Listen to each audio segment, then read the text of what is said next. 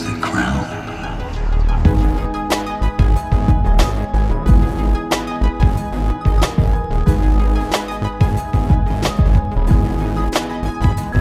Help us start to make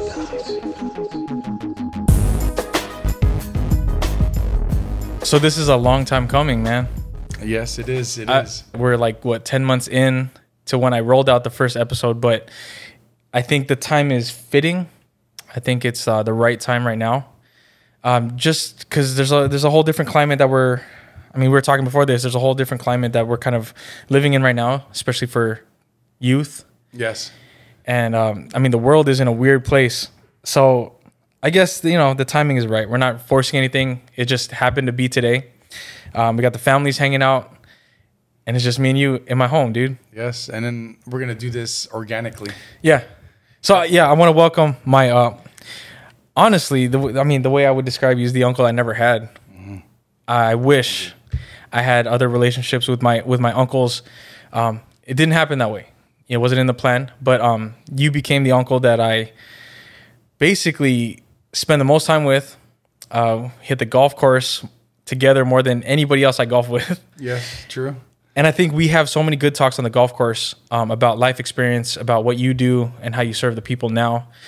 I wanted you on this podcast because your your take on service to others, I believe, is super powerful, and it's it's rare nowadays. So, um, Thank you. yeah, welcome, Uncle Tom. No, thank you for letting me be part of, you know, your your podcast and just, you know, having this opportunity to finally, you know, just just talk and let's let's Yeah. and be real Yeah. about what's going on. Yeah. If there's anything that this podcast is, is that it's authentic, genuine conversation about life. And I know it's very scary. It's very frustrating. A lot of things that I bring up on this podcast, it's kind of sensitive. Um, but I think that's what the world is craving Yeah. nowadays because there's so much, I don't want to say like fake, but I want to say there's a, a lot of flexing and facade being put out there. And that doesn't help anybody. And I feel like it's making everything worse Yes. right? So, um, I want. I mean, I want to start off with um, your upbringing, if anything. I know you came here um, to the to the United States from the Philippines at a young age. Um, your childhood was pretty rough. I would say, like your generation um, coming into America at the time that you did, there was a lot of uh, gang affiliation. There was a lot of um, violence. I mean, you see the world how it is now versus how you were when you were a youth. Um, there's a lot of differences. I would say um, I, w- I would start with like how old were you when you first got here from the Um, Philippines? Yeah, I was eight years old when I uh, came from the Philippines, and um, you know, it's it, it was a different life. Um, you know, I I still can remember, you know, everything that you know growing up in the Philippines, right? Yeah, Just under like, dude, we had it all, right? I mean, like here, you know, um, understand like how people have money and all that stuff. You know, people might have like, oh, we have our vacation home. You know, uh, you know, growing up. Well, I lived in Chicago for 20 years when I got married, and you know, just listening to the kids, were like, oh, we have a lake house. You know, well, in the Philippines, we had like, you know, we owned like 800 or you know. Uh, you guys heck- were well off in the Yes, Philippines, dude. We were well the Doromal off. family was Yes, well off. We were well off. Uh, I mean,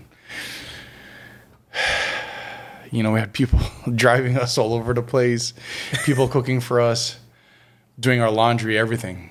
And then, um, you know, the humbling experiences when we immigrated here in, to America, right? And I think, like, I speak maybe not just for all Filipinos, but for everyone, everyone from wherever country they came from, right? Um, you know, when we talk about like California, you know, we, we talk about like all these different families coming from, especially like, you know, South America, right? And then nowadays, you know, coming from, you know, East Asia, right? For me, yeah, we, we struggled, right, as a family coming here. We had nothing. You know, I remember, you know, uh, going back to school, um, our, you know, when when we went and shop was me and my mom, her taking me to Goodwill. And I didn't know that Goodwill was a secondhand store. Yeah. You know, like no, no one tells you that, right? Mm-hmm. And then, um, you know, th- that was my childhood. Like I remember fourth grade, we went there, fifth grade, sixth grade. You know, That was And normal to you That guys. was that was normal, but I didn't know. You know, and then just you know, like my mom always said, like, hey, you know, I only have this much. You know, well, what what can we get? And she taught me like how what what it means like to really understand you know what money is right? So i remember going to goodwill and like all right i gotta look at like the quarters or the 50 cent ones because i knew this is how much i had left. Or this this is the only this is how much she had and then that was it. Right? And i didn't know. Yeah. i still remember um you know like uh you know nowadays especially with me like as a father right? You know like i want what's best for my kids. And you know like i remember um you know shoes let's talk about shoes right especially for for you know little kids and for guys or for male let's talk about you know dude we want the jordans and all that stuff Yeah. well back then jordan was still playing That's right so he didn't ha- he didn't make the jordans yet Yeah. Yeah. so I don't know if like anyone else, you know, understood like what Payless shoe source shoe store was, yeah. right? So um, I remember th- that was the shoes. That was my shoe that I bought, you know, and I didn't know like you know, you know, it was either that or we went to J.C. Penney's, Yeah. you know, and then there was later on when, um, you know, um, my sister and my older brother, you know, like um, at least they were working and you know just trying to help and at least help me out, right? Because you're the youngest of, of four siblings. Yes, I was the youngest of four siblings, and you know, like my two older siblings were, you know, when they got here, like man, you know, our generation was different because, and just think about it, right? Like, mm, let's let's talk about everything, like how economics plays a plays a big role in our, especially our generation now. You know, um, you know who succeeds and who doesn't, right? And honestly, like for me and for my siblings, you know, I mean, what is success, right? Like, is it like, oh yeah, you're you're a millionaire, or is it like, dude, like we have clothes, we have something to eat, mm. right? But then now, in our society, that's not success. You know, the success is when I remember being in the Philippines where you have multiple homes. Hey, it's you know, it's summertime, let's go here. You know, or A vacation home. yeah, vacation Wow. home. You know, and then you know, but you know what? Honestly, it's it was a it's a good experience understanding what we had and then what I have now, right? And then especially when we immigrated here, and then going through, like, man, what what is immigration? You know, and then Yeah. understanding our fellow brothers and sisters, you know, like that come from any all the different countries, mm-hmm. right? Let's say even like we talk now about like let's say Afghanistan, you know, mm-hmm. like all all all these immigrants coming in, or the Haitians people, mm-hmm. right? And especially like our our Mexican brothers and sisters that are crossing the border. Yeah. dude, honestly, they, they just want that that life. You know, it doesn't matter. you know, I understand growing up in the Philippines, yeah, we had everything, but I did see like what it means to be poor. Yeah. You know, now you do get to see what it means to be poor, right? Like we see, like we go downtown LA, we see all these these homeless encampment, encampments. That was the norm growing up in the Philippines. Yeah. You know, it wasn't the norm when I was growing up in the 80s and 90s, but then now it's starting to be the norm. You know, and I think like this is where our young generation were, and they have everything. They have everything Yeah. in the power of one device. They can ask Siri anything or Cortana, whatever, Google, whatever, right? Where back then with us, I mean, we were lucky to have a TV.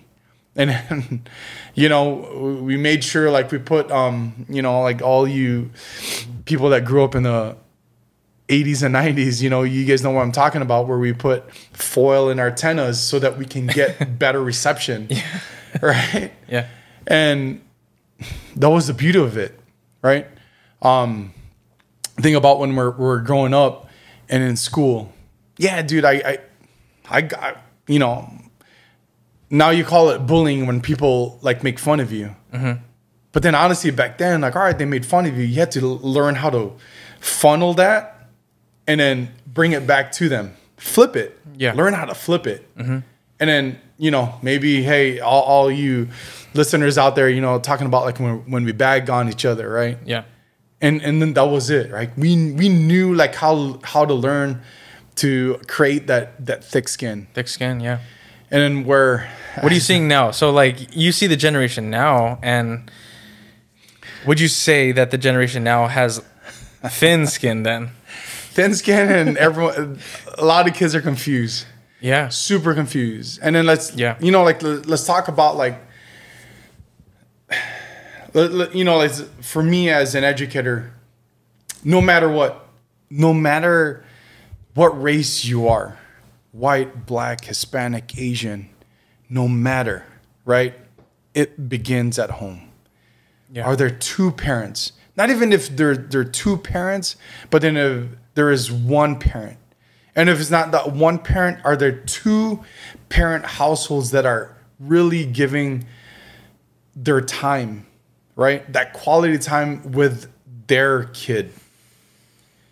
And then now, you know, we see in this generation where we have a lot of kids that are are confused, right? For instance, um, let's just talk about, you know, one of the kids that I'm, you know, like I, I, I get to teach, right? Um, let's just say, um, he is a, conf- you know, he is confused, right? Um, he is an eighth grader, and, but then he has learned how to ma- manipulate, you know, the parent. So, for instance, first period, right? Like it's like the early in like it's at like eight o'clock in the morning. Yeah. You're at school. Uh huh. The student texts the mom, like, "Hey, I want to go home. I don't want to be in school." Then what does the mom do? Picks him up. Picks him up. Literally, like school just started. You're you're in school for 30 minutes. And then the mom picks up this student. And I'm like, Did she even ask him why? None. Nothing. All right, I'll be there. What? So that so you know, and then that's where we look at like you know, like as being like as fathers, like uh, like as myself, you know, um, yeah, like is it hard sometimes, like you know, growing up and being a father? Yeah, it is. But then when you have that first, when you have your, you know, the first time that you you created a child and being part of this, you know, being part of the world. You know, I I think like for me, I understood, you know, growing up, being in the Philippines, coming here, being an immigrant, and understanding everything. Yeah, did I go through a lot? Yes, I did. But then once my son was born, man, everything changed. Right. And I know my wife always talks about like, oh, you know, you're about to um, you know, faint and all that stuff. And I think like all you fathers, you know what I mean, right? When when your child was your first child being born, man, like all that emotion going into your, you know, into your heart, seeing that, you know, their beautiful face. And then like, man, there is a life that now I need to make sure that, man, I need to be that person for this life right? Yeah. And honestly, you know, I was Wow. I got married early. uh, You know, I was 24 years old, and I was a dad at 25. You know, Which is rare nowadays. Yes. I feel like people aren't getting married until they're older, much older. yes. Uh, well, because like I think like we're nowadays, you know, like everyone's just thinking like about themselves because of their career. Yeah, well, and I, I okay, I can And- speak for that generation, and it's almost like that was that was preached to us to accomplish your goals before you start a family and stuff like that. And I, I, think back and I, I look at yeah your generation and even my my parents' generation, um, they were way younger starting families, and I think of what 20, 21 year olds, twenty to twenty five year olds. you guys were that age starting a family. And i know that that was preached to us for a reason right? Um, i think there was a, a big push for you know those that had kids already they're like oh i wish i accomplished this but i feel like it's a it's a too it's too far of a swing where nowadays people are trying to accomplish their goals and their dreams and a family's not even a thought Yes. and that's the scary thing for me is that there's people my age that aren't even considering that. Mm-hmm.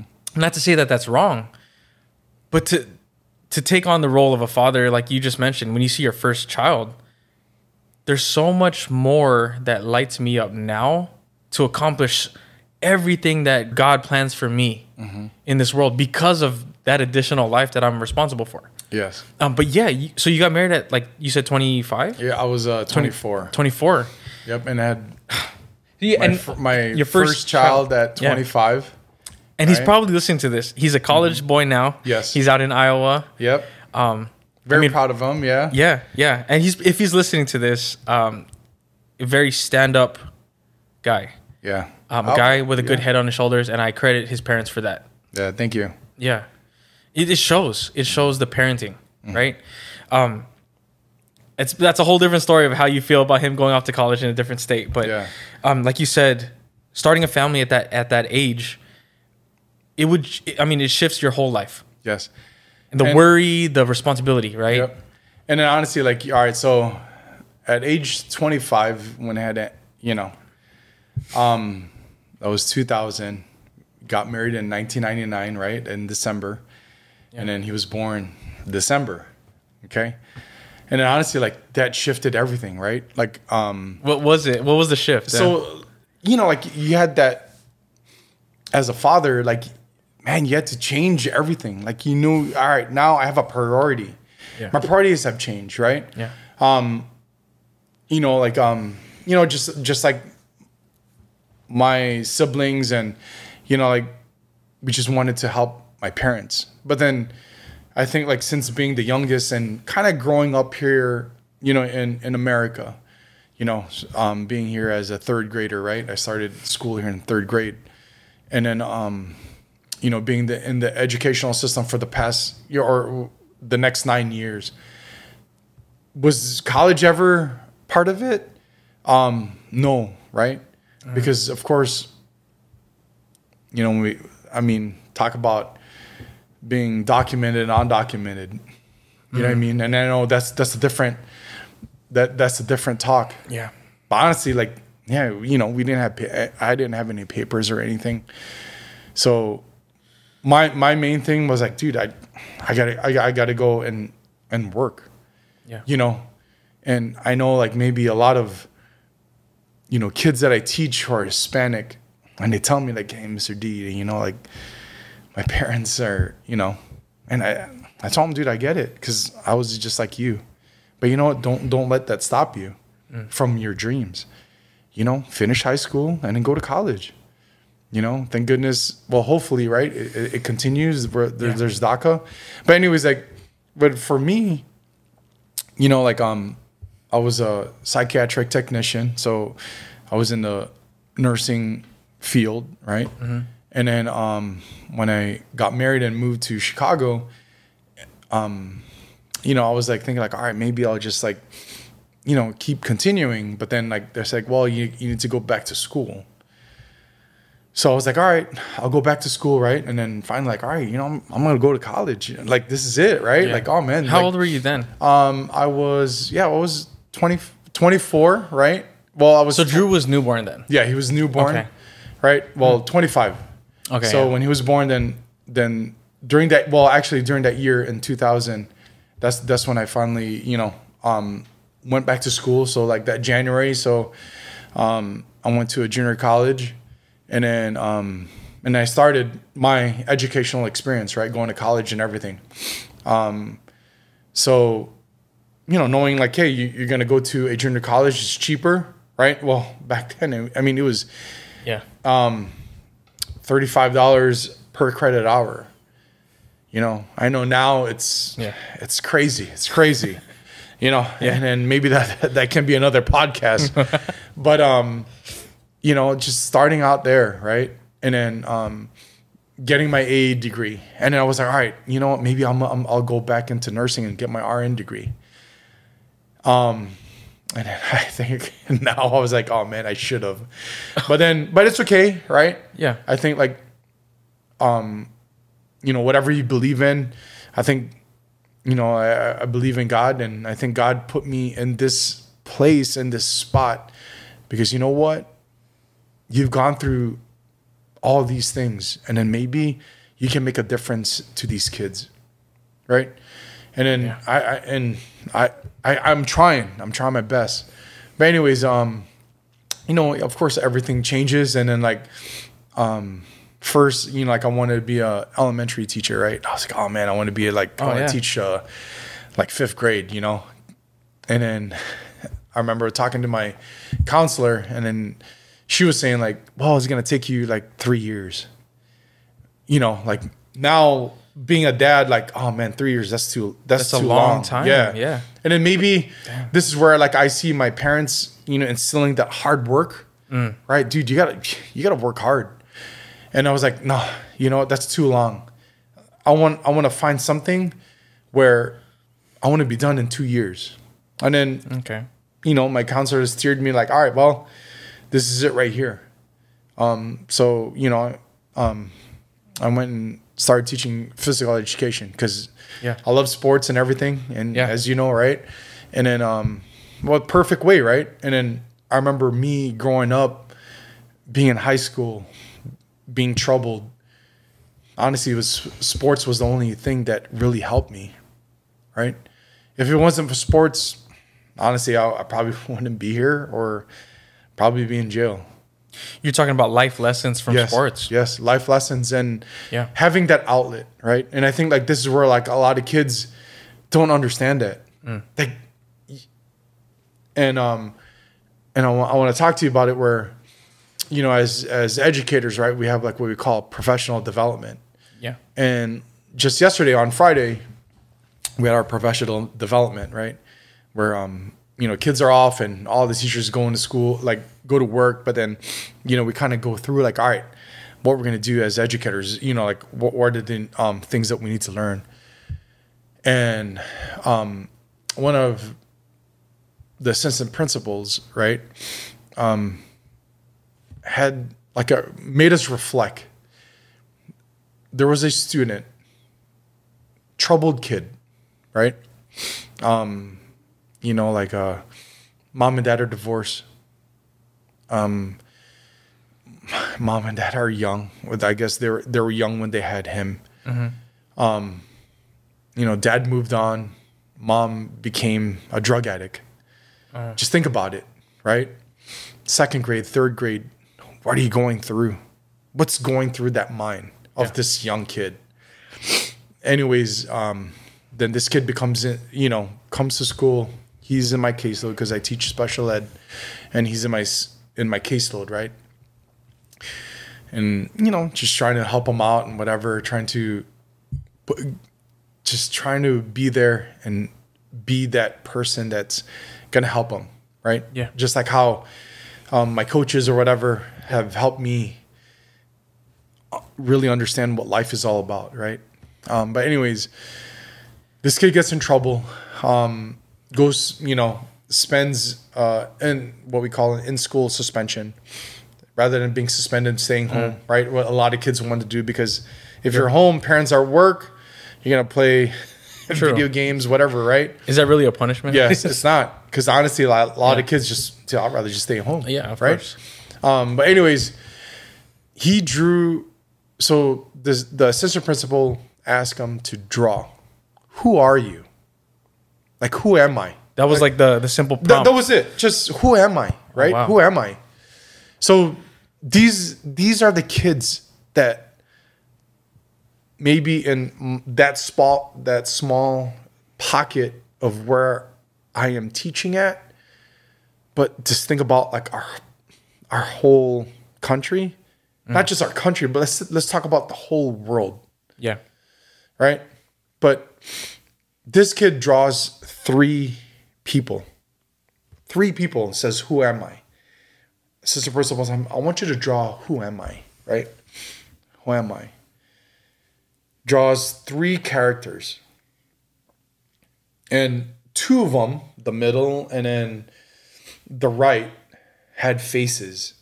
The, the character to the far right had a smiley face and had like a little caption This is who I am. I'm a happy kid, whatever. I love whatever, uh, Fortnite, you know, all these Yeah, yeah. kids at their age, right? 13, 12, 13 year old kids, 14. And in the middle, there was a frowny, there was a just a face with a frown. And then, and with a big question mark as a caption on top. And then the far left one was a person, just a big question mark in their face. So just think about this kid, right? Yeah. Think about this kid. Went through a lot, right? Um, you know, and and is trying to figure out who they are. And then just like the other kid that I was trying, you know, I was explaining earlier, where texts the mom and all right, pick me up, and mom picks him up Like I just want to go home. yeah, I just want to go home. And and I'm like thinking like, you know, just standing there like, oh my gosh, what is going on? That's why these kids are lost. They don't know. Yeah. And then ma- and then honestly, and, and let's talk about being being a father. Yeah. What's the missing piece with these two kids? They're missing a father. They don't have a father. Wow. There's no father figure within that household that tells them here this. There's another student and you know that one kid that texted the mom. Um, same, right? Divorced parents and everything. Dad just the you know lost communication with her and she's angry. Just angry all the Lost time. communication. What? Like he like Just- abandoned her, or Yeah, like just uh, well, I don't know, like I, you know, like you know, like the the good thing, like for me as as a special ed teacher, right? Like because I get to go in and push in into different classrooms, Yeah. and help not just my kids who are in special ed, but the kids who are in that classroom. Mm-hmm. And I think like this is where, you know, for all you educators out there, it is not about like teaching them this, but it's building that rapport with the kids. rapport. Yes, Yeah. because because Wow. honestly, if you build that rapport, what more that those kids are going to do whatever it takes,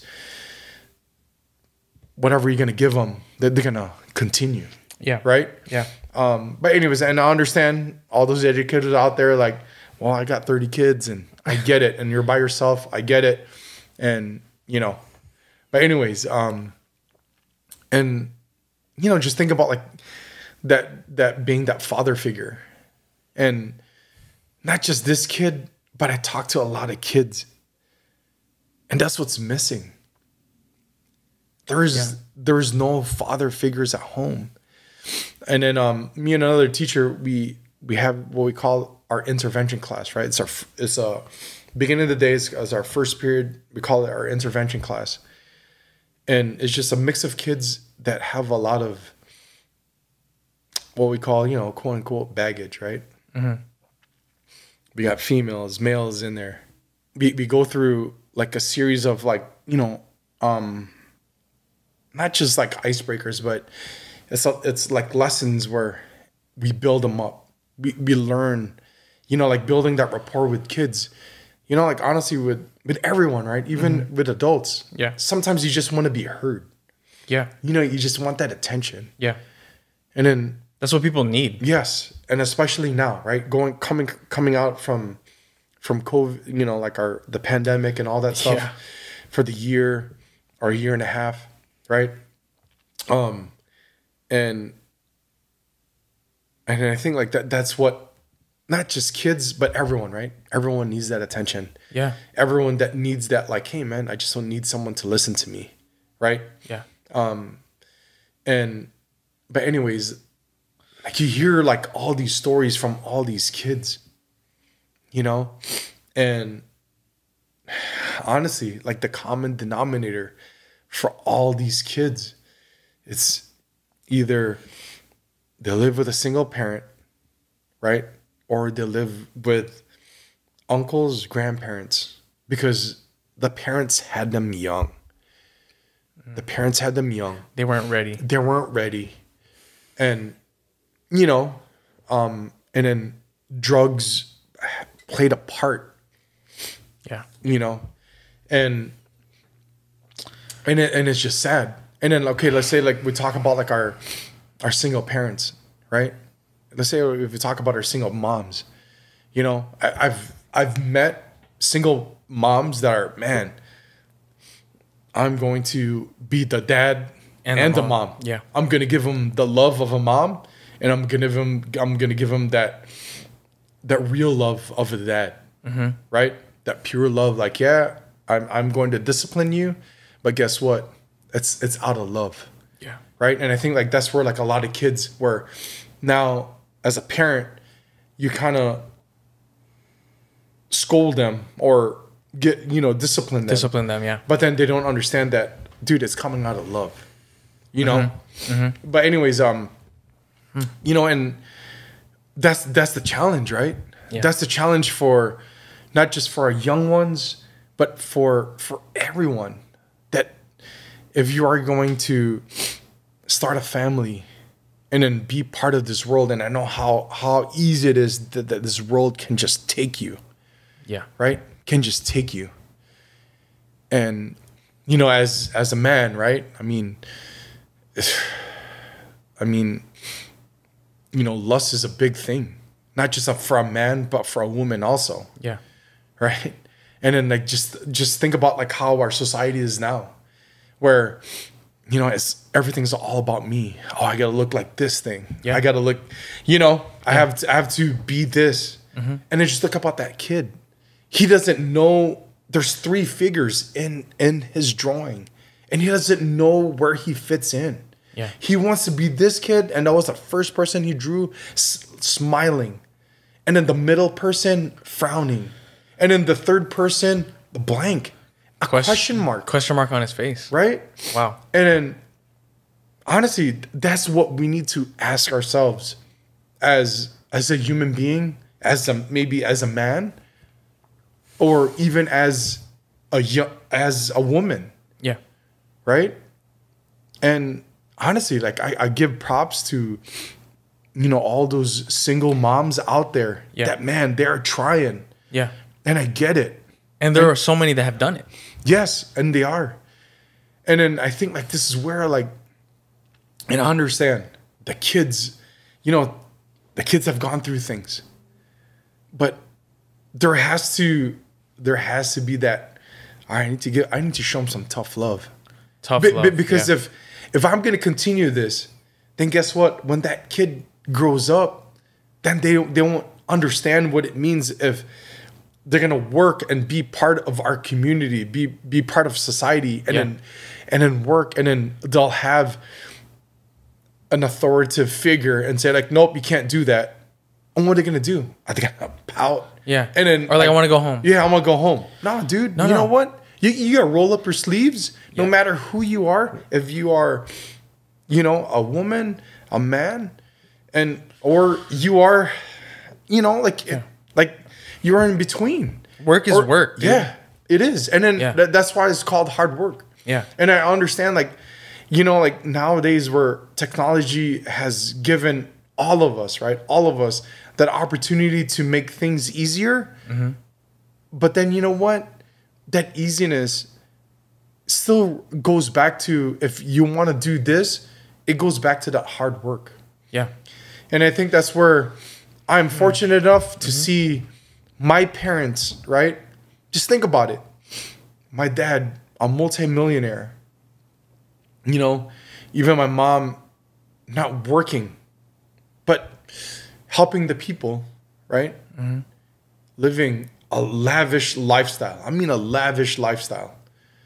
And then coming here and being humbled Yeah. right? My dad having an American um, education, right? Yeah. He, I mean, he graduated from USC with an engineering degree, Yeah. right?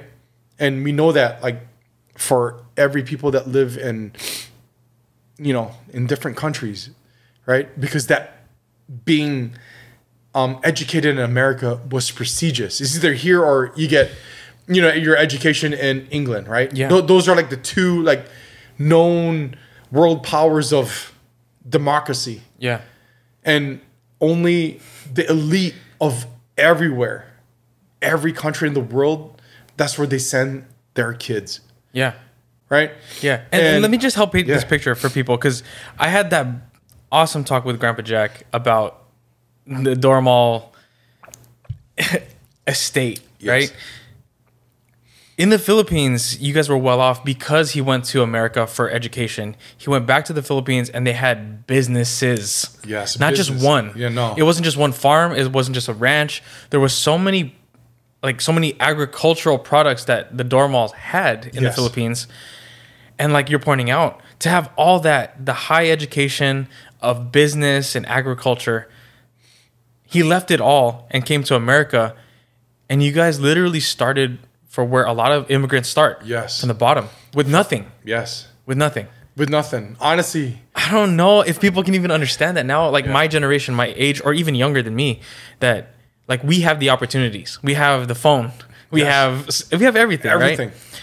And what you guys were taught, especially from your parents, was hard work. Mm-hmm. And with the hard work was thick skin. Thick freaking skin. If someone gave you tough love, you don't pout, you don't cower away. You actually work harder. yes it was it was like Man. our piece of motivation of like all right you know what yeah you know of course like if my parents you know did i get hurt yeah but then mm-hmm. you know what i just needed that time to reflect right and i think that's where a lot of people like everyone including myself that we need to learn how to reflect and just take that time before we react Yeah. Because we're so quick to judge. Yeah. And it's just like boom, like if you say something bad to me, like oh hell, you know, like I'm ready to defend myself. Yeah. Right. And then um, I've learned this, you know, through coaching. Right, being a coach. Um, we call it BCD. Right. No blaming, no complaining, no defending. BCD: blaming, complaining, defending. So if I'm coaching, I'm telling you, hey, Jordan, you know what? You didn't block him right. What's the first thing you're gonna do? Oh well, it wasn't my fault. That was the other guy's fault. Dude didn't block either. Yeah. So you're yeah. blaming someone and then you're complaining, and then you're defending yourself rather than, all right, cool, coach. You know what? I'm gonna take it and then learn from it. Or hey, coach, hey, eh, or teach me. Like, okay, what do you mean? Yeah. and, and it's Learn okay and i think like that that's where mm. That self-confidence comes in.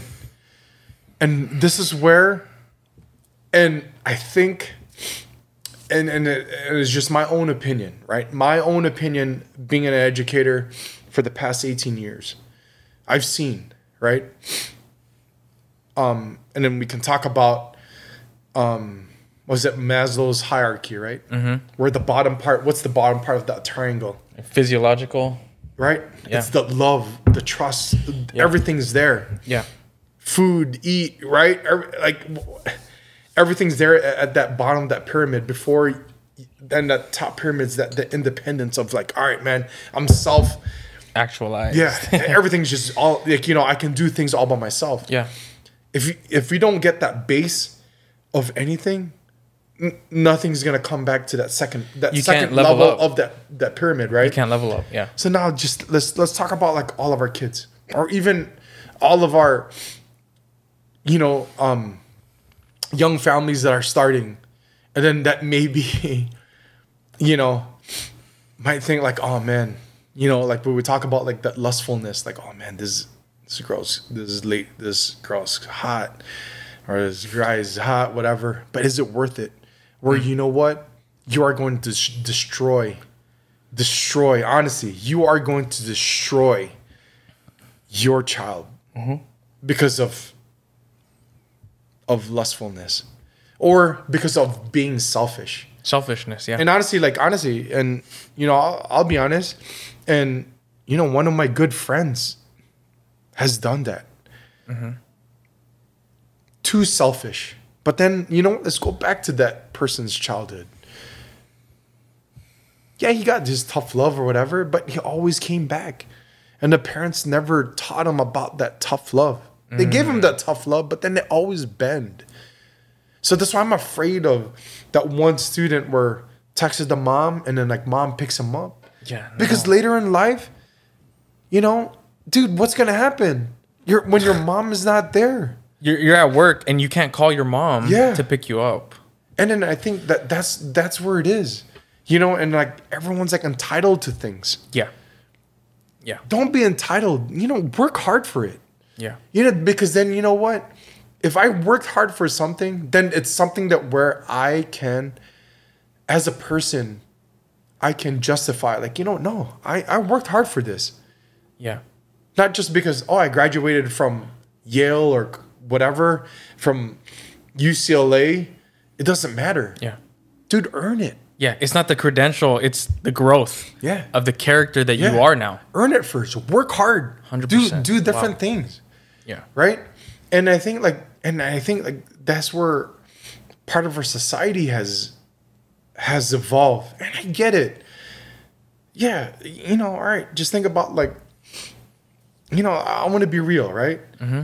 and like think about like all those tiktok stars or whatever the instagram influencers or whatever a lot of those people come from wealth at least mm. maybe right let's, let's just look at it Let's say a big majority yeah, of them. Yeah, a majority yeah. of them, right? Yeah. And so it's easy for them. Mm-hmm. And then, of course, they have the looks and everything. But then, what about this type of person or this type of person? That's why, like, as an as an educator and as a dad and as a parent, you know, and that's what I've been harping, not just on my own kids, but the kids that I teach, because I, I always tell them, like, hey, you know what? Because I'm with with you here at my work, I treat you like my kids. Yeah. You become their father. Yeah, A father figure yeah, at least. And then and then I want them to to to do the best, yeah. right? But you got to work hard for it. Gotta work hard for it. Yeah. You know, don't don't shortcut things. Mm-hmm. No, let's let's because that's how you build your character as a man, as a father. If you're, you know, Yeah. it is. You know, and and for me, like I was blessed, really, really blessed to have people in my life, not just my parents, but others that really gave that time, you know, to to acknowledge who I was and uh, really knew what I was going through. Yeah. you know and honestly like that's that's your you know like your dad if your dad's listening um and it is right? He gave he gave a lot of us an opportunity an opportunity to change our lives right? And of course there's is there a divine intervention? Yes. There is right? There was i'm gonna tell you that right there was and then what are we gonna do with it and then how are we gonna repay it back Yeah. you know as an educator yeah man i i do have my ups and downs every day you know by friday i tell you man i i go home and i'm beat Yeah. emotionally not physically Yeah. but emotionally Yeah. Because every single day i deal with other you know other families students. And i give i give them a hundred percent of me. Yeah. a hundred percent. And hopefully like they can you know give that back to me right? Yeah. but then sometimes oh yeah are they kids that will make a mistake and then like hurt you? Heck yeah. Yeah. and then honestly like it was a good thing where we had our professional development yesterday it made me reflect it made me realize especially looking at that picture right where there was three Yeah. images That's rough, dude. and the kids that student didn't know who they were and i've been just instilling them like like you know it doesn't matter who you are people will like you for who you are you don't have to be this you don't have to be that just be you yeah. You know and then i think like that's where like you know just think about it. Like all right i get it. People will post things all right tiktok all right boom whatever. But what's going to happen to all of them within the next five years? Honestly, You go viral for one Yeah. month, Yeah, and then now, I mean, honestly, yeah, people that go viral, it weighs, it goes away, and then all of a sudden, to be relevant again, you got to do something crazier Yeah. or stupider Yeah. or funnier. Yeah. And then they lose themselves even more further down the line because they're trying so hard to be someone that pe- they, they believe people want to be. yeah. Just think about like, dude. All right, I know you love boxing. Yeah. and I know we talked about this. Dude, just talk about the um the Paul right? Are the Paul brothers? Yeah, the Paul brothers, right? Yeah. Dude, they're smart. Yeah, because they're- honestly, they're smart. Yeah, now all right, they're getting of age. There's maybe they saw a dwindle of followers. But then all right, how are we gonna reinvent ourselves Yeah. so that we can make money? Okay, but after this, after this, all these boxing stuff that they're doing, what's gonna happen to them next? True. Honestly, let's let, let's talk about what is going to happen to them next. because it's interesting right now. Yeah. it's interesting right now. They're challenging like, I mean, MMA fighters, but they're also challenging like, I mean, Mayweather, who is about money. I mean, at that point, you're right though. It's gonna run out at some point. Yeah. Maybe they're gonna make enough wealth that it's gonna last them for their whole life and their their families, whatever. And it is ge- ge- generations. But it, but it's all about that though. It's all about riding the wave, uh, the cloud Yeah. of attention, Yeah. until people lose attention and it's not interesting anymore. yeah. You know, I think people are just paying to see them get knocked the f out, dude. Like that's no, it the is. truth. No, it is. and that's what they know. Shoot, honestly, that, They know. that- that's why, like, if I'm gonna pay, like, yeah, I want to see. I wanna see him get knocked the Honestly, out, like, I want to see him, like, one of them, Yeah, like, fuck, like, hey, fight Mike Tyson. Yeah. he's 60 years old. All right, yeah, at least fight him, yeah. and then let's see if you guys can go toe to toe with a Yeah. 60 year old guy. It's true. rather than like some wash up MMA guys. Yeah. Or Mayweather, and then you're like six foot five and he's five foot five. Yeah, you weigh 190, and then this guy weighs 150. Yeah, there's Yeah. nothing. Yeah. If go pound for pound, all right, yeah. you know what? fight someone 190. Yeah. You know, Let's go. cruiserweight. Yeah. and But you're right. though. I think that's the problem nowadays is that everything is easily accessed for one, but also you look you look at people that have made millions just by becoming viral. Um, they're known as that stupid person that made the the TikTok video five years ago, and then they'll always be that guy. Yeah. and they're making millions off of it. Yep. So you get a kid who's, in what grade do you teach? um junior high right now. junior high. So is it seven and eight? Yep, seven and eight. So in California, that's seven and eighth grade. They see someone like that. So rather than, like you pointed out, have thick skin, work freaking hard Yep. to become somebody that's worth value that you want that someone else would want on their team. They look at this viral person that just made it easy. And they see that picture as, oh, that- that's the goal then. Yeah. Like, do something stupid online and then you'll become viral. You, you'll make millions there. Yep. But then the problem is, someone that made it that easy Then that's doesn't it. understand how to make it up that hill. Yeah. They're literally dropped at the top of the hill. They don't know how to climb. Guess what's gonna freaking happen? Yeah. They're just gonna freaking roll down the hill. Yeah. And I think that's what society's built off of right now. Yep. I think you pointed out multiple times that there's a pattern of a missing figure in their life, a missing Mm-hmm. person who gives them that tough love. And me looking at my life now and how I want to raise Amela and everything. I mean, I look at people like who we talked about, whatever, Jake Paul, TikTok, and all this stuff. Mm-hmm. What's your strategy then to protect your kids? Because you have a, a, a son in college. Um, how old is Tally? She's 14. 14 and then um Garen's nine. Garen's 9 Yeah. they're in this in this society this community that's growing up with with this as the example of success or whatever right on paper money and whatever fame then what is your strategy Hey, well, that that's a good question, right? I think that's the million dollar question for everyone. Yeah. But I think like it all depends, right? Of course, as as a father, right, as a parent, and I and I, I, you know, I tell not just my three kids, but all the kids that I teach that you got to be better than me. You got to be better than me. You got to. You got to Um, you know, like I know like sometimes like you know, for Andrew, because I know he's smart, right? And Natalie is smart as well, and Garen is smart. They're all right, and I think even Mela, and all the kids that are out there, right?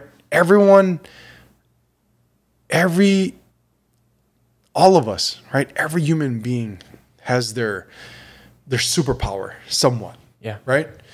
And this is yours. You know, this is yours. Um, you know, I'm still trying to figure out mine. I'm thinking like about sports, but you know, just think about it. Yeah. Others are are, are musicians, artists, um, painters, everything. Right? That is their gift. They're calling in life. Yeah, they're calling in life. And then, you know, I don't know. Like, I know our calling is is somewhat different because our calling is world and God. Right? What can I do to to be that light, that beacon of light for everyone? Right? Because I believe in God. And um and I'm trying I'm trying my best every single day to be closer to him. Every single day. Do I make mistakes? Heck yeah. Because I'm a human being. Yeah. I can never say I'm holier than I'm yeah, I have I'm whole holier because I have a lot of holes in my life. And the beauty thing about whatever you believe in, right? I know I believe in God, but whatever you believe in, when whatever you're struggling, anytime, anywhere, just pause and then just close your eyes and and call out whoever you believe in.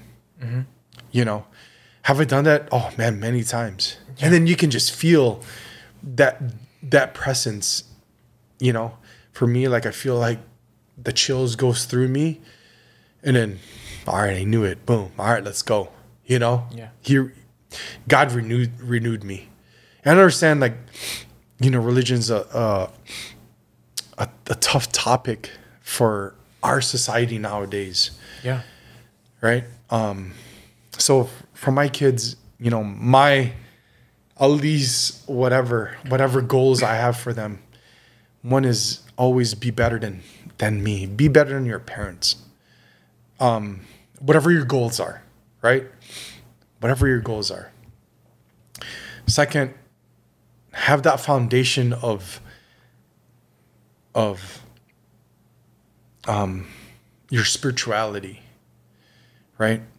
Um, you know, being Filipino and you know, um, you, you gotta you gotta be proud of who you are, and I think a lot of times, a lot of our fellow Filipinos, we lose that.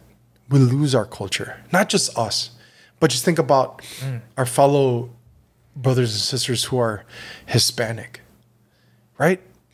Think about those our two cultures. We are inter- intertwined because guess what?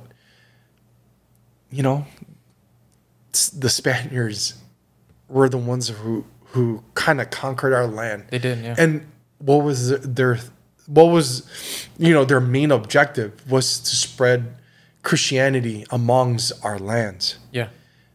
But now this is where even 2000 years ago and then now every single day we battle that. We mm-hmm. battle ourselves with who I am. You know, who am I really proud of who I am?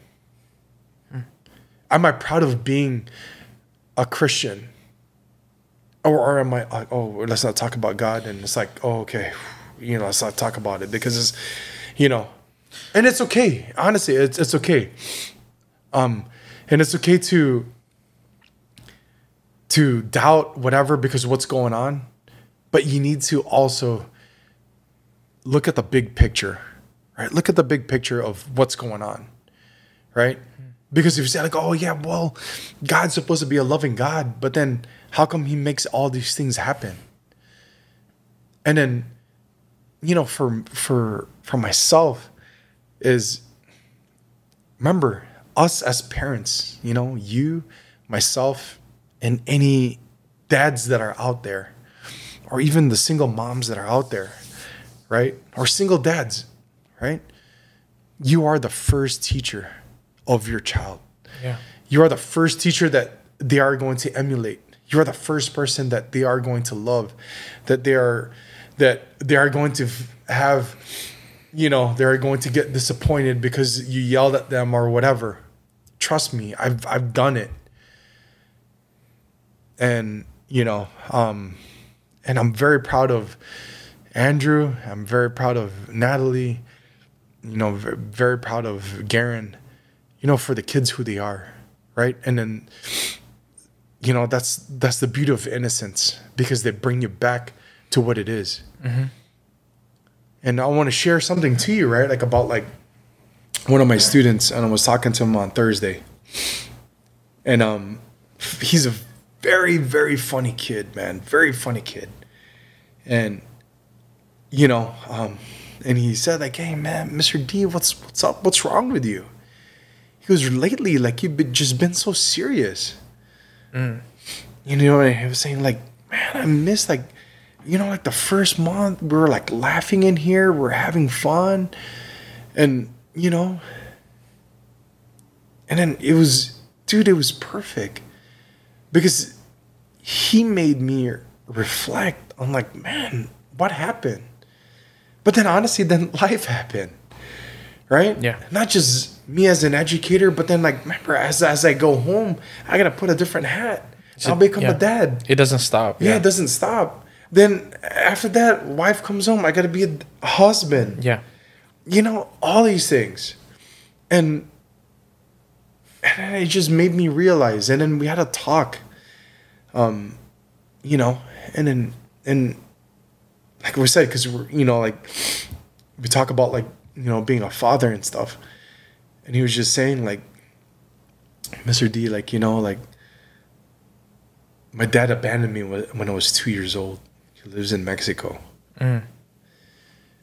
and his mom, you know, his mom remarried. He has a stepdad. And he was saying, you know, like sometimes Mr. D, like, I want to have this relationship with my stepdad, but then I feel like I'm betraying my real dad. Right, dude, that's deep. Yeah. Yeah. And um, you know, it's getting me emotional, but like just listening to him. Listening to him. And you know, like dude, like and that's for any of us, for any of us, listen, for any of us out there. Because of the world, because of our society, uh, because of our society, it is okay to be, you know, to be divorced or whatever, or let's get married because It's normal. yeah, or let's now. get married because so that we can put in Instagram. Right? Dude, it is not. And then honestly, like, you know, like being being a husband, it is a work in progress every single day. You know, that's why like I remember in and I love, you know, my wife for it. I remember when it was, you know, living in in Illinois. Man, just think about it, right? I coach football. That's like six days a week. I coach. Then after that, we got we had like two weeks break. Like we had a two week break. Then I coached girls basketball. And then that took me all the way till like March or end of February. And then there was a couple seasons or a couple years where I coached softball. Yeah. Like I was coaching, being with other people's kids six days a week. And I wasn't with mine. And I remember, you know, um, and one time where, um,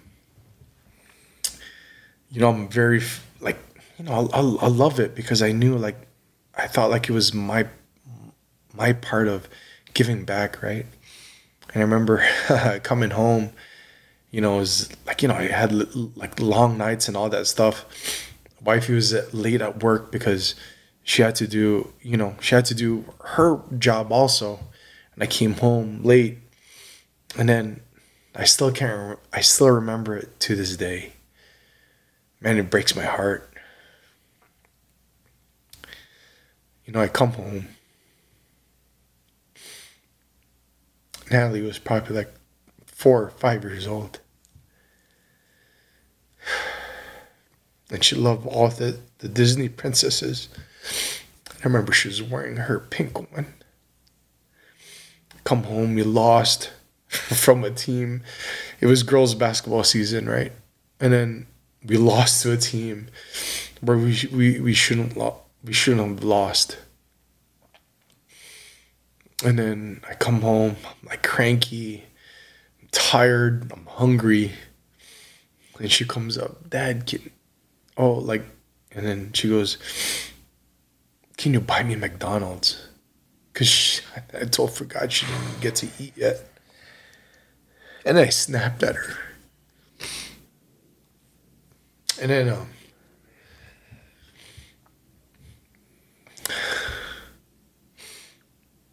I see my, my older son, he was probably nine or 10 years old at that time, comes up and tries to protect her and takes her away from me. I just stood there, you know, holding the refrigerator. I said, like, man, what am I doing?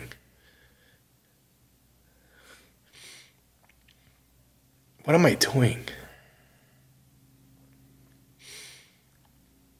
and it, you know, and made me realize, like, you know, from that point on, I had to scale back and I had to, you know, be that dad for them. You know, even though I was, if I'm going to be there for 10 minutes of their day, it is going to be those 10 quality minutes and understand for all, for everyone that is out there. You know, we only have our kids once, and we have one shot of creating a human being that is going to be part of this society, that is going to help and be a good part of our society. Not because they're going to be millionaires or whatever, but they are because in their heart, that we've instilled in them the hard work, the understanding of what it means to care for people, to love people for who they are, and then to be proud of who they are and have and have some type of whatever they believe in. And yes, I do believe in God and yes, I try to teach my kids every single day who God is. And in honesty, if we look at our world and our society nowadays, it is. As parents, we need to take a step back. Is it all about me? Because I want to look buff, I want to work out. Yeah. Or honestly, man, do I need to spend time with my kids for the two hours of working out or whatever I got I need to do and just be there with them. Yeah. Because those two hours is going to be eight, four hours, six hours, whatever. Because next thing you know, your kids are going to be in college, your kids are going to be in high school. And did I do my best? Did I did I instill what I need to instill in them to be a good person, Yeah. a good human being that is understanding, that is loving, that is caring, that is hardworking, that is not ashamed of who they are. And honestly, be proud of who you are. You know, and one of my colleagues, right? And hopefully, you know, you'll be here.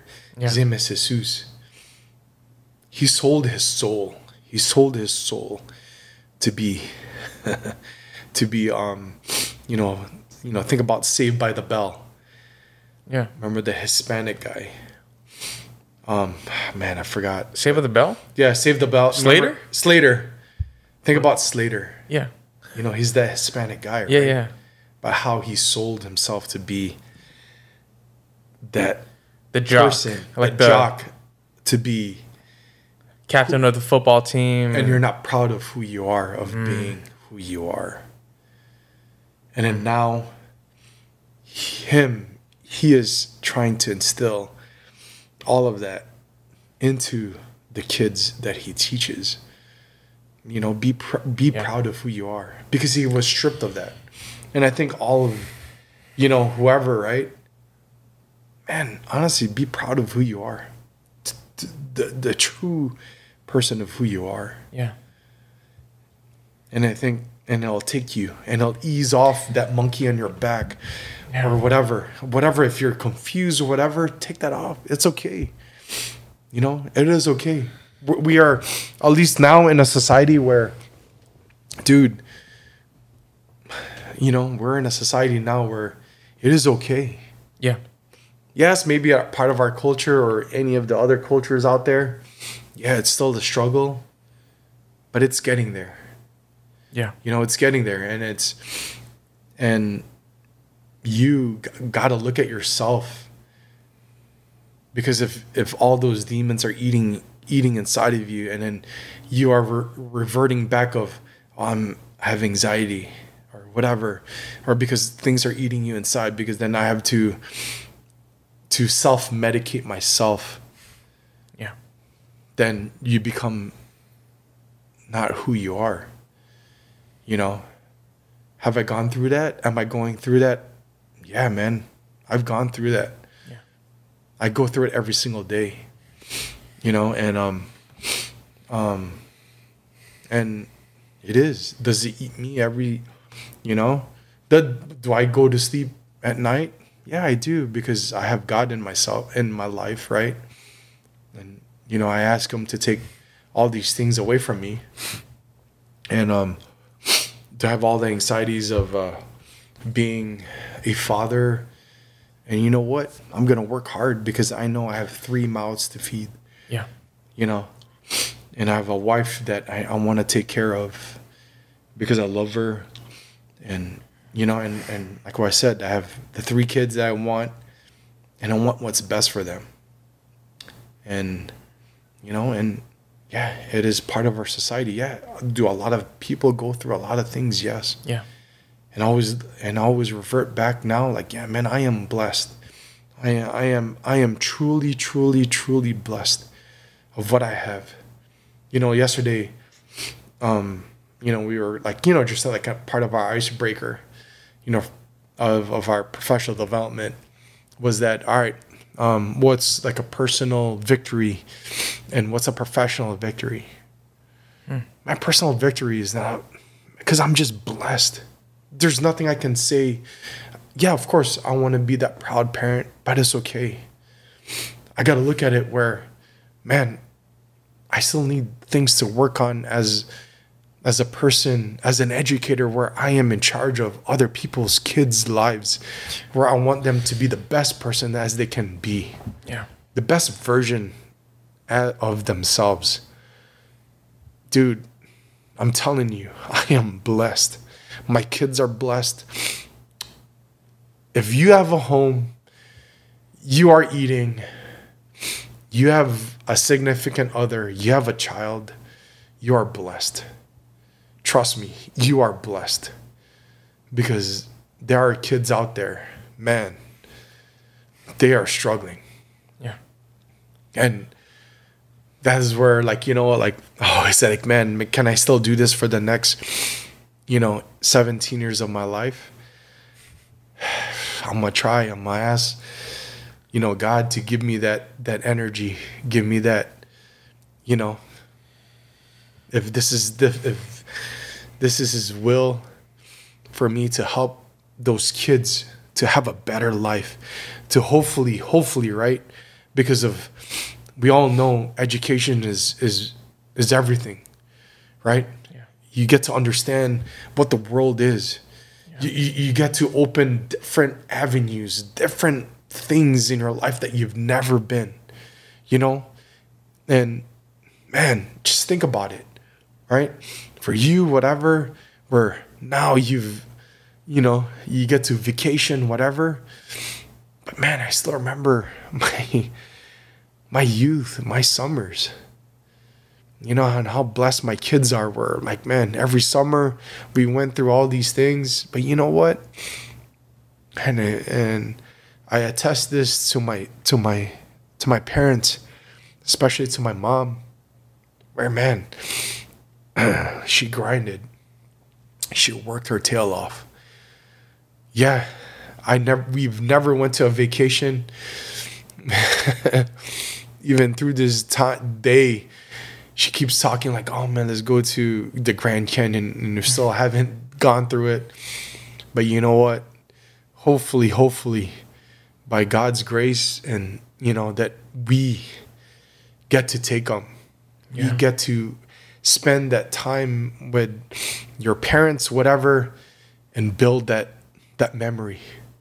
You know, build you know Mela's memory of like, man, these are my great grandparents because you know I still can remember my grandpa, right?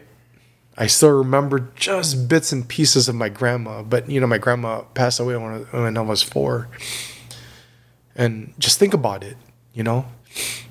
My mom lost her parents when she was young, like I think six or seven years old, so she never had parents and you know, and my niece Gracie lost her dad at at age eleven. Yeah. You know, and and I know my sister. You know, she worked, and you know, and hopefully like, and she's still like being that that super super mom and showing, you know, um, that she's there um, and all, these parents that are out there, you know, that are doing and are trying, that are were probably um, got hooked up into drugs because the cycle. I always talk about that cycle, Yeah. and you know, like I don't, and I try. We need to. Everyone that's out there, we need to learn how to empower our young kids empower them about like man if you choose this route all these doors open up to you that cycle of violence of being in that low socioeconomic living in these poor areas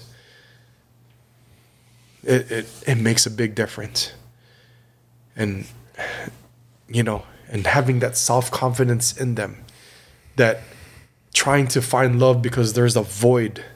There's that void because I've never had a father figure, or maybe my my mom wasn't there, but then she's trying to be there, and I'm still trying to understand what's going on as a young child. Like where that one student is, you know, trying to figure out where there's three of them. he's three, and he doesn't know who he really is. He wants to be this kid, he doesn't really want to be the middle person and he doesn't know who and he doesn't know who, he, who they are I, I can't even imagine. That's one kid. Mm-hmm. I can't even imagine how many other kids are feeling that way, where they don't know who they are. There's three people that he believes he could be. Mm-hmm. One that he wants to be, one that he might be, and how he feels, but then one that he has no clue yeah who he is. And I think what you're pointing out is, yeah, there's uh, like the the home is missing. It might be missing a father, like for the majority. And I think we're seeing that problem. And we have those single moms that that work so freaking hard to be both mom and dad. But then when they're both mom and dad, a lot of them can't spend time at home with the Yeah, kids. So who do they turn to? They turn to the TV, they turn to social media, they turn to people their age. And they look at those as examples. And that's the scary part now as a parent because you have to work hard to provide. But like you just pointed out, you have to be home to be that example of how to deal with adversity and struggle and loss and frustration. Um, th- that example of, of you know when you came home after that loss of the game and then you know you reacted out of nowhere for on, on your kids.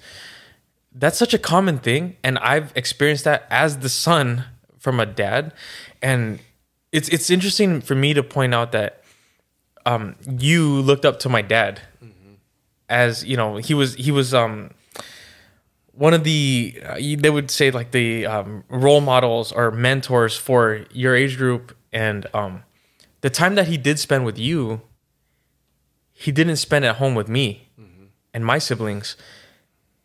And yeah we we i particularly found it uh, as a battle to like look for an example like where's my dad? He's such a good example for these young men. He was a mentor to them. Um, but when he was a mentor to you all he was missing at home. And every weekend he would be um, serving a retreat class or um, taking you guys out to a fellowship or something and, and visitation to another chapter of our, our youth ministry and a lot of people didn't see that he was missing from home a lot i like to acknowledge now even more that um, when i finally hit you know the late teens to adulthood my dad was home more for me to see and understand what you guys always honored him as. Um, you honored him as this guy who was, for one, authentic. He was real. He gave you tough love.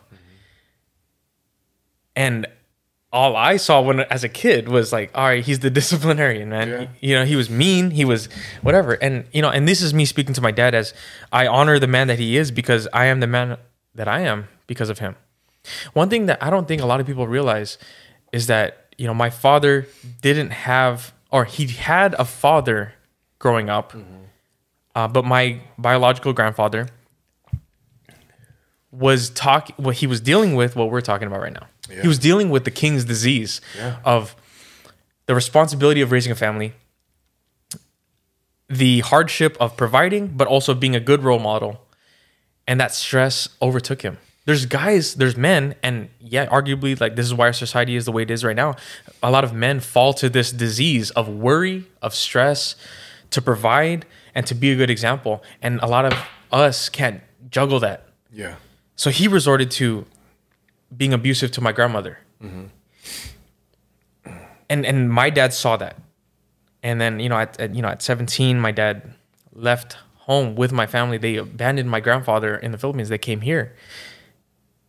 And I was worried. And I looked for I looked for that. And I know that like, you know, I mentioned in the last podcast that we're judged by the fathers that came before us, unfortunately Yep.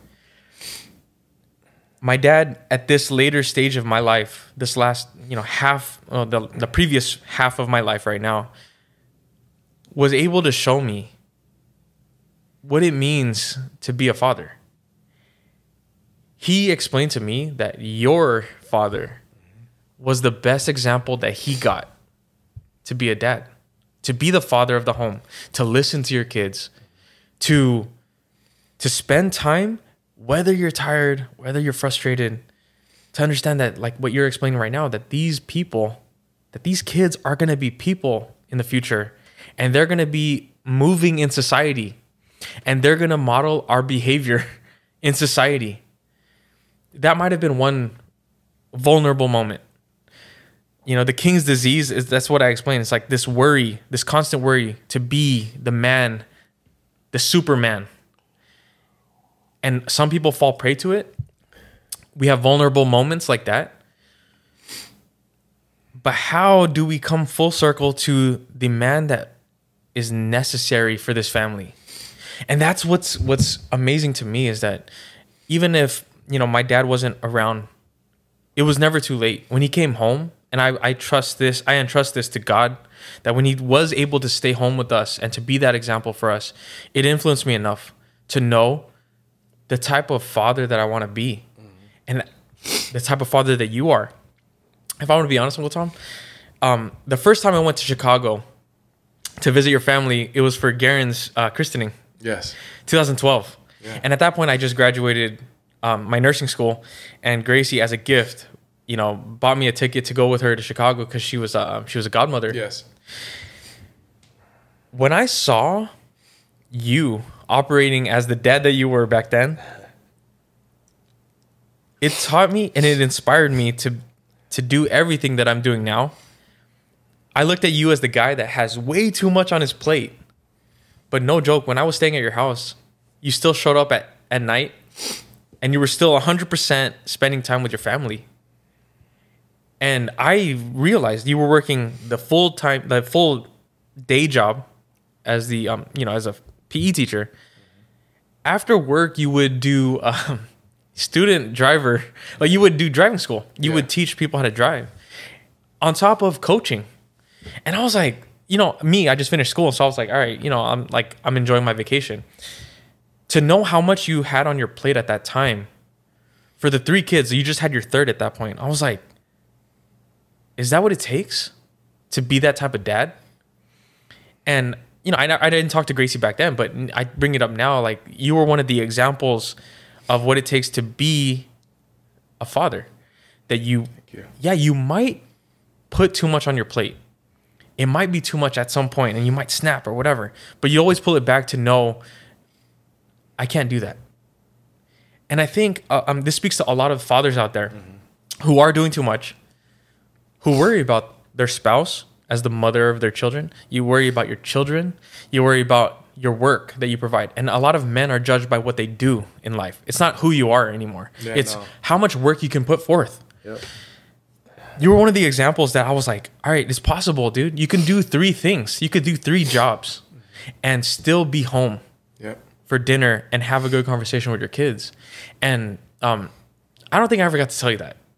This is back in 2012, and me and Gracie were obviously, you know, together. We were dating, but you know, we got married in 2018, and that's next six years. The next six years from that point that I saw that, and you took me out. I, I don't know if you remember. You took me out to, um, to a, um, a bar. And it was just me and you.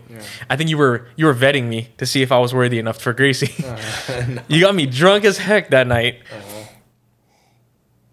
But I remember coming home, like you know, to crash in your basement, thinking like, how does this guy have that much energy? How does he juggle this many things and still be home having fun with his family? And I went on a journey to find and discover that. And before, you know, me and Gracie got married, there was a, a couple years where I was just full force. And that was one of the things that I pulled from. It was an example that I pulled from like, nah, this is what a man does for his family. Um, I'm not worthy because of just being me. I need to to earn the honor of taking on a future with this woman and starting a family with them. I had to prove myself. And I think a lot of people in this age, like you pointed out earlier, is like they think that they just earn that right. That I am who I am and I deserve this and I deserve that and you should just love me. To be honest with you, it's not just developing that thick skin, but it's also putting the work day in and day out, whether people know it or not. And you might inspire someone that could be potentially your nephew. And you inspired me that much in the past. And this is above all things that I mean you I always grew up knowing that you were my uncle's best friends and you know I look I always look up to you guys. But that was the sing one of the singular moments where I was like, all right, this is the type of dad I want to be. And whatever it is, you know, like at that point, I didn't know that our future was going to be me and Gracie and we were going to have a Mela. But I knew whatever I wanted to shape is, I, whatever I was going to shape, I wanted to be that type of dad. And, you know, it is still that. And I still look to those examples. And I know nowadays in society, the the uh, the patriarch is a bad term for some reason. It's like the toxic masculinity mentality a lot of people don't realize like the toxic masculinity that you do see, the uh, overly aggressive, strong person that reacts and beats up people, that is not the patriarch. Yeah. The patriarch is what we're talking about right now. The sincere, heartfelt, hardworking, quiet, understanding, empathetic man. That no matter what, you're harder than you're harder on yourself than anybody else could be. And I think one thing that you just said that that my dad always said was if you are not better than me, then I failed as a father. I look at Amela and whatever children I have in the future. If we don't make them better than us, why were we even their father? Yeah. That's our responsibility in life. Now, it does, I mean, it takes a lot to provide, but also to be home, to show a good example, to allow them to be, to see that example to be better than us. It takes so much. And that's what I call the king's disease to be, to build and to manage this beautiful, heavy kingdom. It takes so much out of you Yeah. that no one even knows. And and I, I think this speaks to all the fathers out there, and that's why this King's Disease series is so for me is something worth it. Is that it, I want to bring back that family because you're pointing it out. Like you work with kids that are missing something. They're missing. Um, yes, the single mom can provide that. They can. pro- They can be. It's possible. It's happened. I know a lot of people that grew up with single moms but they might be doing so much that they are missing that element of being present, of being that tough love for that kid. Honestly, the the way society is right now, I don't want to say I don't want to just say like it's a blanket statement like oh they're weak. They're they're missing something. And I, I honestly want to start not I mean maybe you know not me but there might be a wave of reinstalling that that nuclear family. I think we've always talked about on the golf course that um you know I understand everyone has different faith and everything but um one of the messages in Fatima was the last battle on earth for humanity, the last battle for the lives of man is the battle for the family. Yeah. And honestly, then That scares me, dude. yeah, because honestly, you, you look at it, it is now, right? Like all all the examples I give I've given you, it is. And I think that that's the challenge, right? That's scary. Yeah. So, man, you know, like one thing that I, I remember, you know, like what your grandma taught us, um, just having that balance, right? Yeah. Balance. Remember that balance. Balance of all right. Here's my work. Here's my extracurricular stuff, like whatever extra side job, whatever you're gonna do, can I handle it? But before you even do that, you gotta ask, right? Ask if you're married. You gotta ask that your significant other. Mm-hmm. Will it be okay? Yeah. Okay. When you juggle everything, is man, can you do it? Can you be that that coworker, that husband, that father, that brother, that son? All the different hats. Yes. Everything and including whatever you do, whatever you do, you got to learn how to put all those different hats. And remember, the most important thing is that home life. Yeah. If that home life is okay and every all everyone in that home is okay what would what you're doing and that you're giving every single person in your life that you love that quality time then guess what then do it because that you know what that's motherfucking hard work that's hard work. That's what multitasking is all about. Mm. And i think a lot of us have lost that because we are afraid to go to to do that. We are afraid. Mm. And then if you're afraid then you know what? Be the societal norm. Yeah. be that. Be that afraid. But if you have everything you have everything i mean everything that means you have your family you love your family you love your wife you love your kids you love what you do and you know that you're giving something out and especially that you know when times are going to get tough do I know who I'm going to talk to about it? Do I have people, mm. people that I can trust, that I can talk to, that I can talk about this specific thing? And then, then do it. If you don't mind, who are those people for you? Well, my number one is my dad, right? Yeah. And honestly, the other things are work, find your work partner. Like, a, yeah. Find that colleague that you both of you have the same things in common. Mm-hmm. Same. You're willing to listen to them and they're willing to listen to you. Mm-hmm. And then that you will never break that trust by talking like, oh man, you know, this guy told me and tell Like, people. spread their business.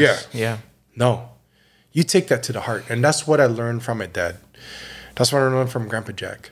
Wow. If someone's to talk to you, never ever say anything to anyone. You honor that. I honor that. Yeah. It's that's right. And and like think about it as being married. It is trust that you're going to trust your wife trusts you and then you trust your wife that it's going to be you Yeah. until the end. Yeah. till death do us part. Because if you got married and they're like, oh, well, let's have a divorce, then guess what?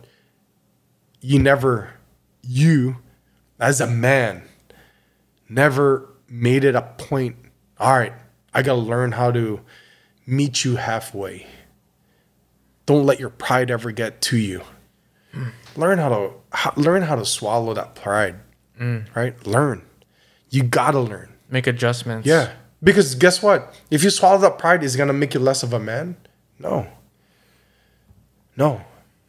It's gonna make you a better man because you know what? I did that for you know what? For my relationship, my saneness, whatever, and I communicate it with my my loved one. Mm-hmm.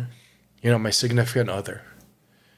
Because if you're gonna let your pride take over and you're gonna let like whatever little thing's gonna separate you because oh no i believe in this whatever no because guess what whatever kids you have those are the kids that are gonna be affected It's true. you want those kids to be drug addicts and whatever and The broken home. yes the Yeah. broken home Yeah. and then like what you were saying right and i give your dad my you know a lot of parents that juggled so many things but then as a son as a son you need to learn how to reflect why your parent did that why you need to learn that makes you a better man because if you're gonna like no because they were never there for me no learn Yeah. because guess what? What if you're not there for your kids? Yeah. Yeah. Then how are you gonna how are you gonna do that? How are you gonna rebuttal? Oh, because dad wants to do this. Dad wants and I never had time for me. You gotta take a step back, lower your pride down, and see the big picture. Yeah. What can I learn from it? Because every single day of our life is a learning moment. Yeah. It's gonna make you, myself, you, everyone else, whatever, whatever it is, even a student calling you out, Mr. D, why you're always pissed off? Why you're not funny anymore? Then you need to take a step back Yeah. and realize, man, what am I? What's going on in my life? Yeah. Let me let me hit that reset button. Let me. All right. Reevaluate Yeah. Let's. where I'm at. All right. Where I'm I at? Am I? T- this is too much. What's going on? All right. You know, and then that's just it. And you know what? Being a father, yeah, man, you got to put all those different hats on. Yeah. And then it's going to make you a better person, a better man, a better father. Yeah. Because you know what? I can put all these hats on. I can make it work. Yeah. And I'm still gonna fucking show up Yeah. for my kids, Yes. Everything. for my Yeah, wife, for my work. I'm gonna show Yeah. up. Did I make a mistake? Yes. Did that one mistake of yelling at Nelly made me realize how hell yeah. I need to step back and then own it as a man Own it. and apologize to your four, f- you know, five year old kid that I fucked up. Swallow your pride. Yeah. All right. Let, let me. What can I do? Don't buy him shit. well, buy him stuff. but then honestly, You need to hold. Yeah. You need to hold your kid. You need to embrace them, and you need to tell them that I love you Before anything else. before anything else, and you need to tell them I am sorry. Yeah. I am sorry. Yeah. I love you. I am sorry. Just and then just hold them as tight as you can so that they can feel that love generate through your body and you're giving it all that they feel that love from your body that all your energy is going through them is going to going through your body to them that I love you. I messed up. I'm so sorry. Because saying I'm sorry and then trying to whatever no. Kids know it and they'll call your bullshit. Yeah. they'll call your bluff. And then that's where and then honestly that's where your tough the whatever where your kids start rebelling on you that's where it happens They won't That's even feel. happens. They won't even No. acknowledge your tough love because they know they know Well- kids know because they did. Now at that point, they lost some respect for you. Yep. Because like, oh, okay, mm. you're just gonna pay me this. All right, all right. Then guess what? Mm. All right, I'm just gonna. Hey, all right, I'll act this. And then I'm a, all right, hey, can you buy me this? Okay. That's it. Oh man. Remember, we are the first teachers. We teach our kids everything. Everything. Whatever you want to teach your kids, you are the first teacher. And never, ever, ever, ever, ever be ashamed of who you are. Yeah. Never. Never. You got to teach them. If you want to teach them about your faith, teach them about your faith. And you better fucking live it. Yeah. Yeah. And then do it. And then do it. Funny thing is, right? Um, my kids call me out, like, you know, like uh, when I was in living in Chicago, I, you know, I just to take the edge off, I would grab a drink. I never hurt, right? Maybe you all year I never hurt you, whatever. But the kids always see. They watch. They watch. They see everything. They see you. Um, it's beautiful. My I love my daughter. She is my queen, my princess. I remember she was young when she was, you know, um, she knew. I was like, "Hey, tell, can you grab me a beer?"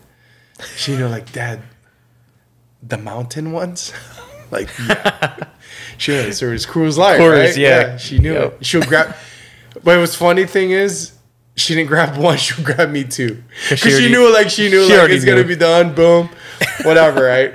And that's how funny she is, and that show, you know, she she captured my heart. She captured my heart, and um, and and even now, and then this is how like the your other kids come in. Yeah. Um, I remember, you know, just moving in. Remember, like you know, we just moved in. I moved here 2019, and then you know, I took my whole family away from their home for their whole life Yeah. and moved them here. And I know it's the same, the journey that my my parents did. And when I was young, you know, I was still eight years old. So to me, it was like, oh man, this is awesome, right? But I never knew like how my my my older brothers or my older siblings felt, you know. And then moving, I always talked to my brother John because, you know, he was the oldest and he was 17, 18 years old when he came here. And I was the same age as Andrew and you know and um but anyways i was having a drink and then and nellie calls me out dad you drink all the time and andrew goes no he doesn't. You know like then, you know she's trying to make fun. And i know it's it's out of her love because she loves me a lot. And she knows she doesn't want anything to happen to me. She goes dad you're drinking you know. And um and here's Andrew like no he's not. You know but there it is you know. Your kids see what whatever you do. Yeah. And that's the challenge for all of us that's the challenge for all of us dads think about it you need to learn how to reflect You need to learn how to look back at your whole life. All right.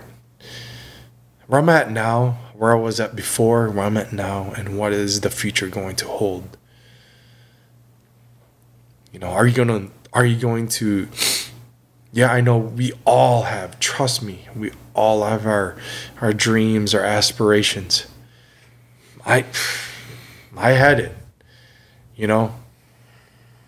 But there's other bigger things than that. Than making money. Because money doesn't solve everything. Your time with your wife, your time with your kids are more valuable than taking them to any exotic place in this world. Anything. That five minutes with them every single night. Every single night. And I remember that night when I yelled at Natalie. I was crying. My wife comes home and I confessed to her. I was crying because I, I was feeling like like shit. Like what am I doing? And seeing my son being being that older brother, I love it. Thank you, Andrew, for being that protecting and took my daughter and made sure that he is going to protect her. You know, no matter what.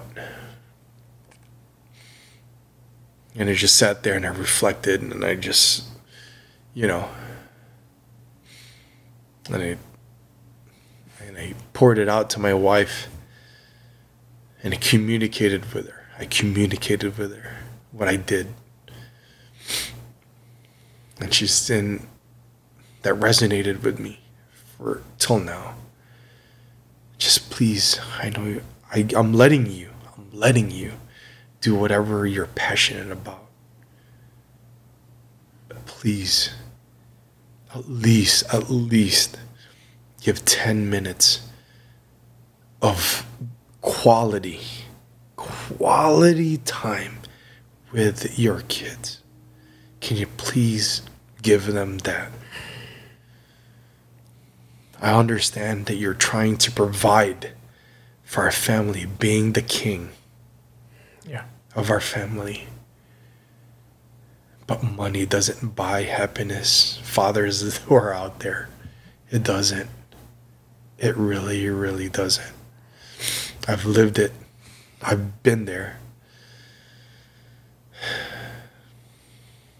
I've I see it every day with my the kids that I teach. And I know we can keep going on, but honestly, fathers who are out there, let's do that. That's our that's our that's our goal. That's our calling in life. Yeah. Let's spend quality time and learn how to balance your life with everything that you do.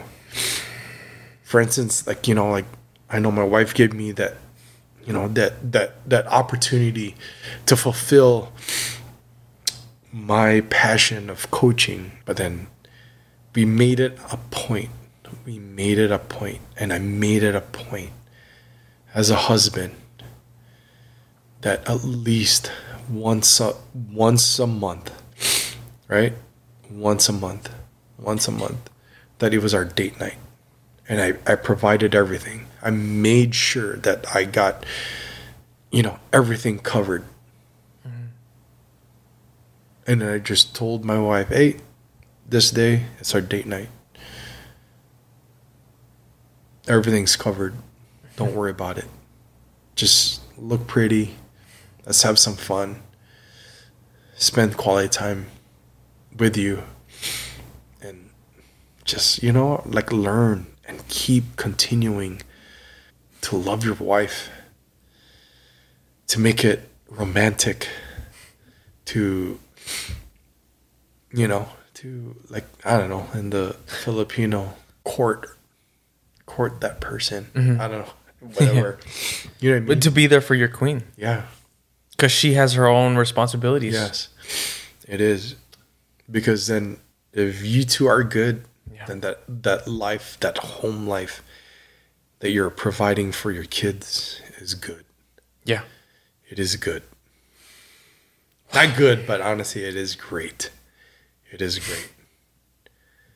I like what I said, don't ever, ever, ever be embarrassed of who you are culturally, number one. And if you've whatever you believe in, whatever, ever you believe in, teach that to your kids. Teach it. Why? Remember that, right? Why? Why do we go do this? Why do we do that? And then ask yourself why. Ask ask yourself so that you can further explain it. Yeah. Go deeper. Never ever scratch the surface. Yeah. You are as a father and as a teacher, you need to be a scuba diver. You're not a water skier. You are a scuba diver. You are going to teach them, and then that's how your kids, hopefully my kids, are learning using this, their their minds, their heart. How can I go deeper? How can I reflect? Rather than being hurt all the time because my parents were never there. Teach them. Teach them to go deeper.